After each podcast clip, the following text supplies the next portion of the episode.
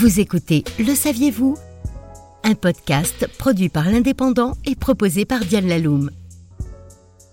Nous sommes en 1686 et un abcès pour le moins mal placé entre la glande anale et le rectum dessine son effroyable protubérance sur le royal séant de Louis XIV depuis plus de neuf mois.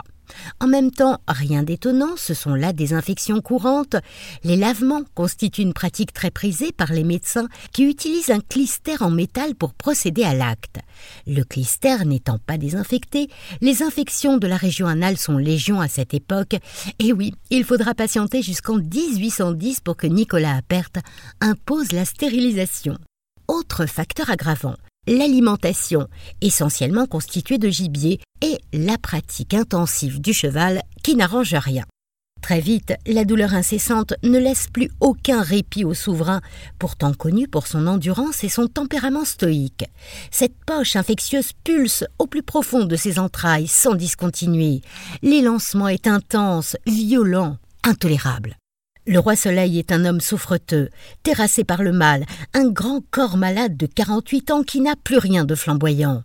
Il faut agir et faire taire les rumeurs qui le donnent mourant et renforcent la Ligue d'Augsbourg qui complote contre le monarque en vue d'affaiblir son pouvoir.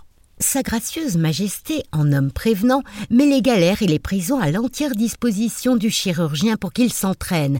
Ainsi, Charles Félix a le loisir d'ajuster et de parfaire sa pratique. Parmi la population indigente de Versailles, certains y ont quand même laissé leur peau. Bien que très risquée, l'opération est inéluctable. C'est Charles-François Félix qui, le 18 novembre 1686, étrenne le bistouri spécial avec lame courbe et poignée d'argent qu'il a conçu pour cette grande occasion. 7 heures du matin, le roi est installé dans la chambre royale. Il est placé sur le bord de son lit, un traversin sous le ventre et les jambes relevées, fermement tenues par des serviteurs pour éviter tout mouvement. L'épreuve est terrible, mais Louis XIV ne laisse pratiquement rien paraître de sa souffrance. Il s'exclame seulement Est-ce fait, messieurs? Achevez et ne me traitez pas en roi, je veux guérir comme si j'étais un paysan. L'intervention pratiquée sans anesthésie, bien qu'ayant duré trois heures, est couronnée de succès. Le soir même, le souverain préside au conseil depuis son lit, preuve irréfutable de sa toute-puissance, et le lendemain le voilà qui donne audience aux ambassadeurs et aux ministres des princes étrangers, manière de leur en mettre plein la vue. Il n'y a que lui pour transformer une défaillance physique peu avouable en formidable coup de maître.